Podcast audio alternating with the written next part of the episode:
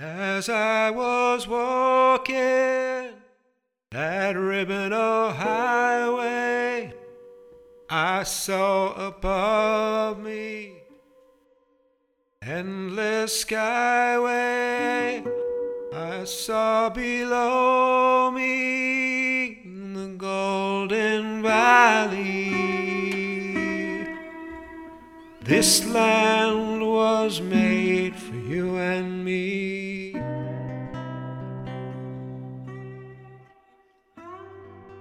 April 6, 1846. Dred and Harriet Scott walk into the unfinished lobby of the downtown St. Louis, Missouri courthouse, and in an act of bravery and self preservation, filed separate petitions against Irene Emerson for their freedom. On that day, one of the most important lawsuits in American history, one that would ultimately hasten the start of the Civil War and divide an already divided country, began. It would take 10 years and reach as far as the United States Supreme Court before it ended.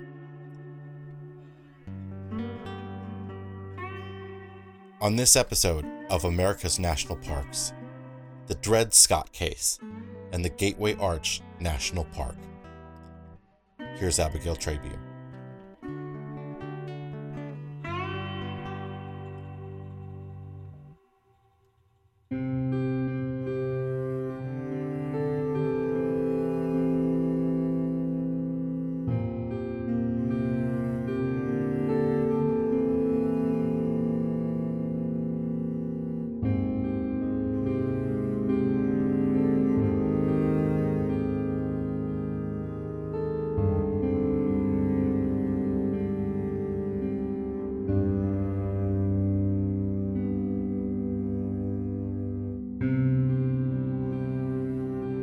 Dred Scott was born to enslaved parents in Southampton County, Virginia, sometime around the turn of the 19th century.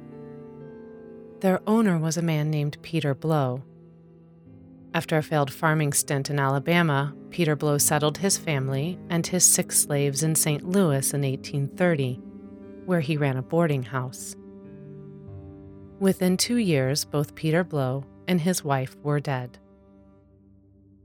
Just before his death, Peter Blow sold Dred Scott to Dr. John Emerson. Emerson served as a civilian doctor at Jefferson Barracks before being appointed as an assistant surgeon in the United States Army. He left St. Louis on November 19, 1833, to report for duty at Fort Armstrong in Rock Island, Illinois, taking Dred Scott with him. Of course, slavery was prohibited in Illinois both under the Northwest Ordinance of 1787 and the Illinois State Constitution, which had been in place for 15 years prior to Scott's arrival at Rock Island. Assuming Scott knew all this, he could have sued for his freedom in Illinois. But he didn't, and he moved to Fort Snelling in the new Wisconsin Territory with Emerson in 1836. Wisconsin was governed by the 1820 Missouri Compromise, prohibiting slavery north of 36.5 degrees latitude, except for within the boundaries of Missouri. Scott could have again sued for his freedom, but he did not. In the late 1830s, Dred Scott married Harriet Robinson, who was owned by the Indian agent for the Wisconsin Territory. Ownership of Harriet was transferred to Dr. Emerson. Emerson requested from the Army a transfer back to St. Louis, which was granted. On October 20, 1837, Emerson left Fort Snelling, traveling down the Mississippi by canoe, since steamboats had ended operations for the season. He left behind most of his possessions, including Dred and Harriet Scott, in the care of an unknown party.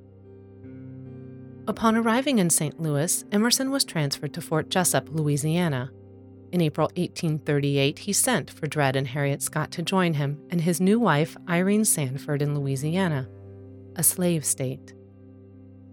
That September, the Emersons and the Scotts returned to St. Louis, then traveled back to Fort Snelling in October for a short time before returning to St. Louis again. All of these movements will become incredibly important for the Scotts' future attempt for freedom. On the trip back to Fort Snelling, Eliza Scott was born on a steamboat in free territory. The Army then transferred Emerson to Florida. He left Dred and Harriet behind with Irene's father, Alexander Sanford, who owned a plantation in North St. Louis County. Emerson was discharged from the Army in 1842 and returned to St. Louis for a short time, and then settled permanently in Davenport, Iowa. Irene Emerson joined him and gave birth to their daughter Henrietta in November 1843. On December 29, 1843, Emerson suddenly died at the age of 40. A record of his Iowa estate mentioned slaves, but it is impossible to determine if this reference was to the Scott family. The Scotts never joined them in Davenport. There is no mention of slaves in Emerson's Missouri estate inventory. Irene Emerson and her daughter returned to St. Louis.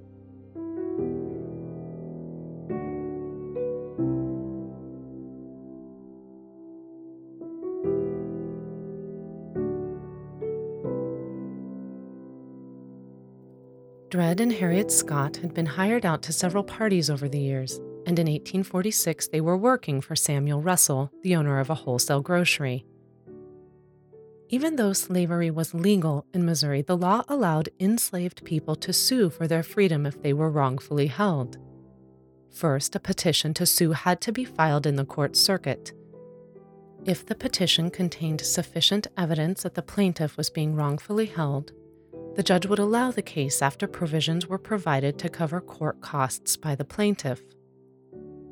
The judge would also order that the enslaved person could be allowed to attend court and not be removed from the vicinity. The legal principle that affected the Scotts was the idea that once a person was free, they could not be enslaved again. The Missouri Supreme Court had ruled that a master who took his slaves to reside in a state or territory where slavery was prohibited thereby freed him. Once free, always free, was standard judicial practice.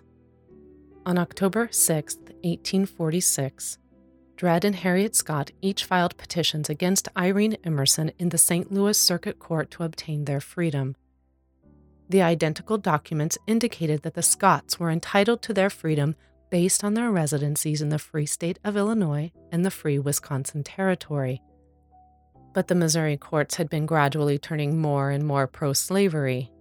From 1844 to 1846, 25 freedom suits had been filed in the St. Louis Circuit Court, and only one resulted in freedom. Pro slavery judge John M. Krum approved the petitions, which Dred and Harriet Scott signed with their marks an X. Attorney Francis B. Murdoch helped the Scotts initiate their freedom suits and posted the required security for them. For some reason, he moved to California in 1847 before their cases came to trial. At this point, the children of Dred Scott's first owner became involved.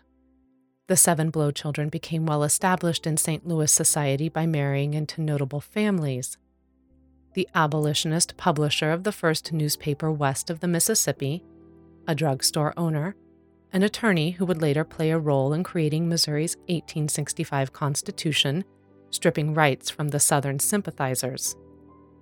Peter E. Blow married into a French banking family. His brother in law was a St. Louis County sheriff, and another was a St. Louis attorney.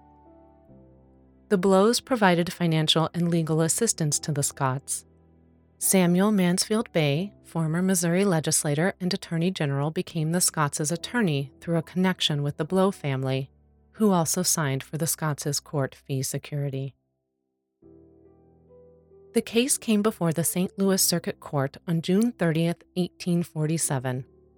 Judge Hamilton presided. He had replaced pro slavery Judge Krum and held sympathy towards slave freedom suits. Missouri law was clearly on the side of the Scotts. They only needed to prove that Emerson had taken Dred Scott and then Harriet to reside on free soil. Henry Taylor Blow testified that his father had sold Dred Scott to Dr. Johnson Emerson. Depositions were presented from both military posts establishing that Dred and Harriet Scott had resided there in service to Emerson. On cross examination, though, Russell revealed that his wife Adeline had, in fact, made the initial agreements to hire Dred and Harriet from Irene Emerson. His testimony was dismissed as hearsay by the judge, and because of this technicality, the jury decided against the Scotts.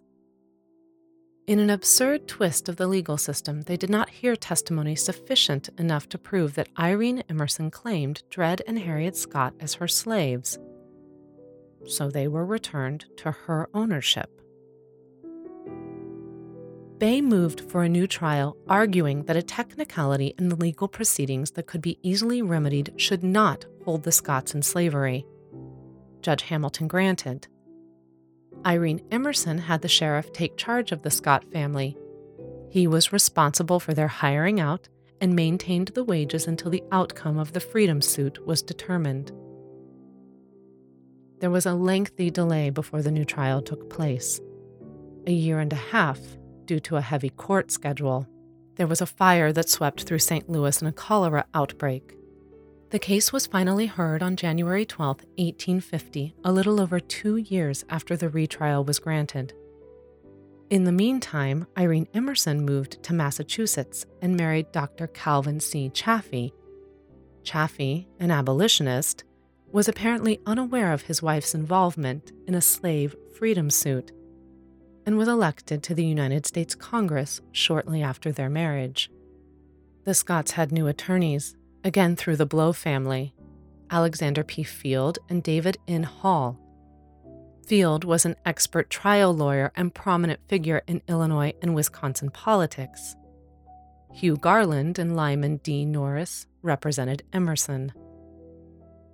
Field and Hall again established the Scotts residence in free territories they presented a new deposition from Adeline Russell, who indicated that she hired Dred and Harriet Scott from Emerson. Samuel Russell appeared in court to testify that he paid to hire the Scotts. Garland and Norris tried to claim that the two Free Territory residencies were not subject to civil law since they were on military bases, but precedent from a previous case wasn't in their favor the jury found for the plaintiffs. Dred and Harriet Scott were free. At this point, the Scotts' case was just another successful freedom suit. There was no national or even local attention paid to it. But Emerson's attorney appealed to the Missouri Supreme Court, which granted a hearing. All parties agreed that only Dred Scott's case would be heard and that whatever decision applied to Dred would apply to Harriet.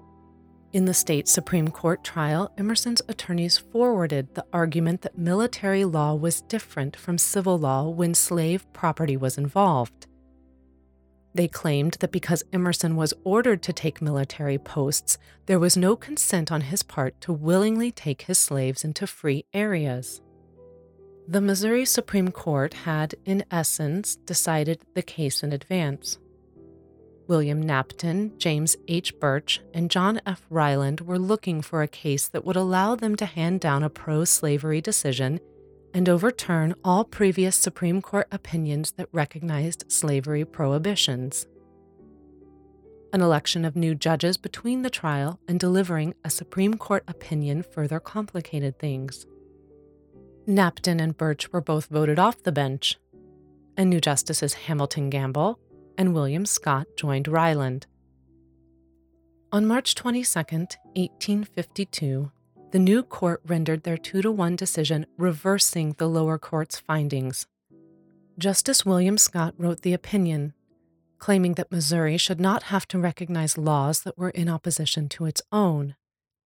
He acknowledged the right of slaves to obtain their freedom when taken to free states, but determined that slavery status was regained upon return to a slave state.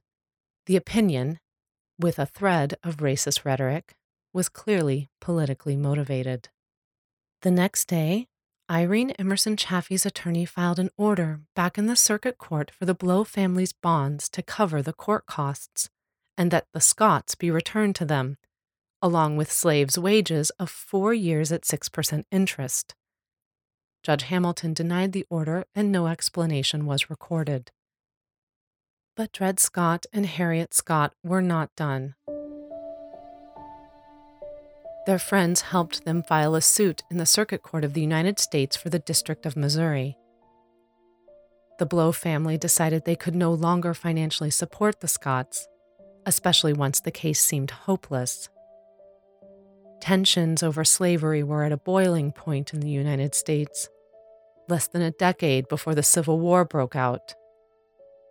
Attorney Roswell M. Field took on the case for no fee. At this point, Irene Emerson's brother John Sanford claimed ownership of the Scott family in what was likely a political move to help ensure the right of slave owners, and so that Irene's abolitionist husband would not find out. The court found in favor of Sanford, leaving Dred Scott and his family in slavery. Field appealed to the United States Supreme Court for the December 1854 term.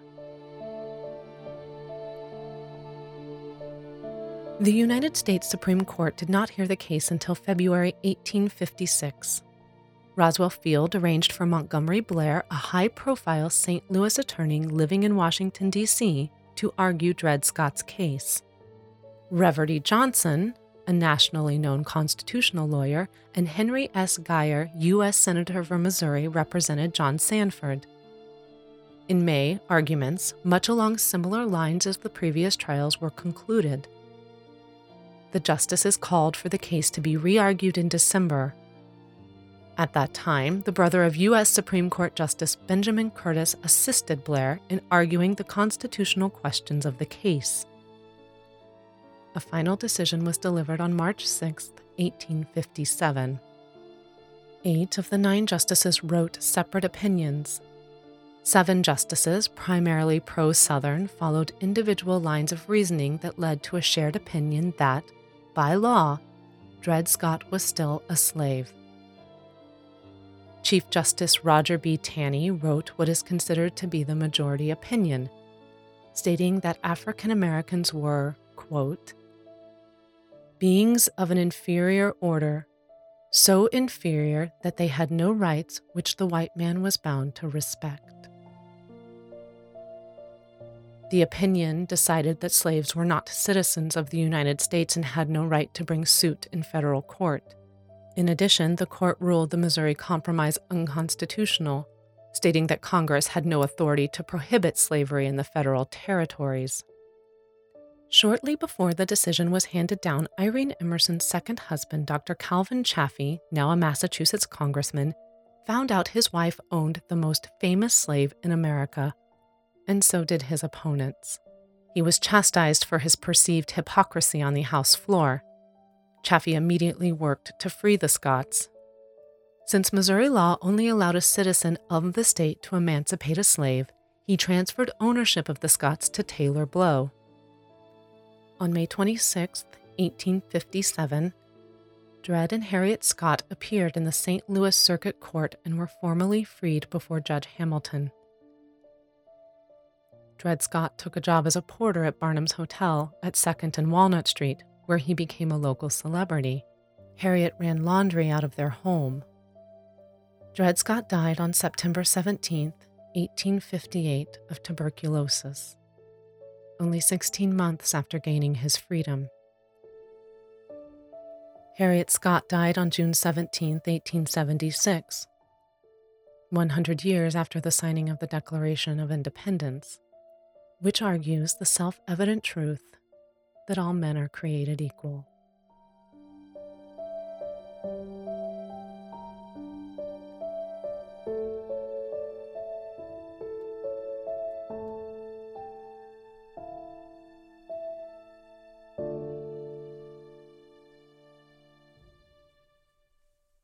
President James Buchanan's supporters considered the Dred Scott case a final answer to the sectional controversy. Although Buchanan had influenced Justice Robert Grier of Pennsylvania to join the Southern majority so that it would look less like a sectional decision, the case contributed heavily to the divisions that led to Abraham Lincoln's election and the Civil War.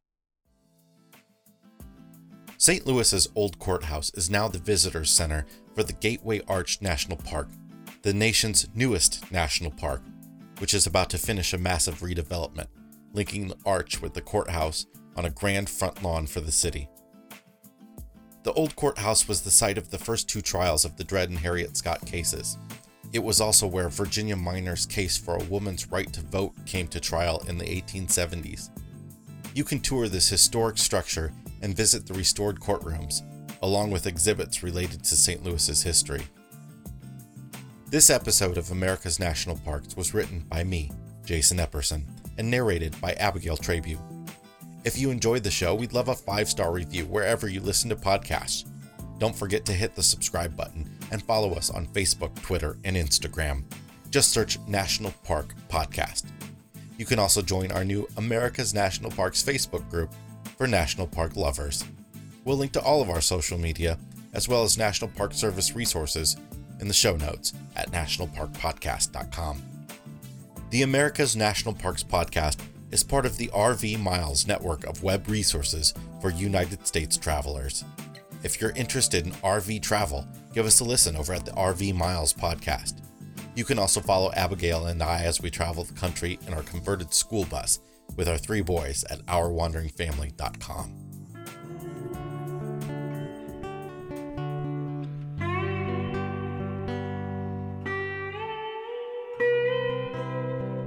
The America's National Parks podcast is a production of Lotus Theatricals LLC.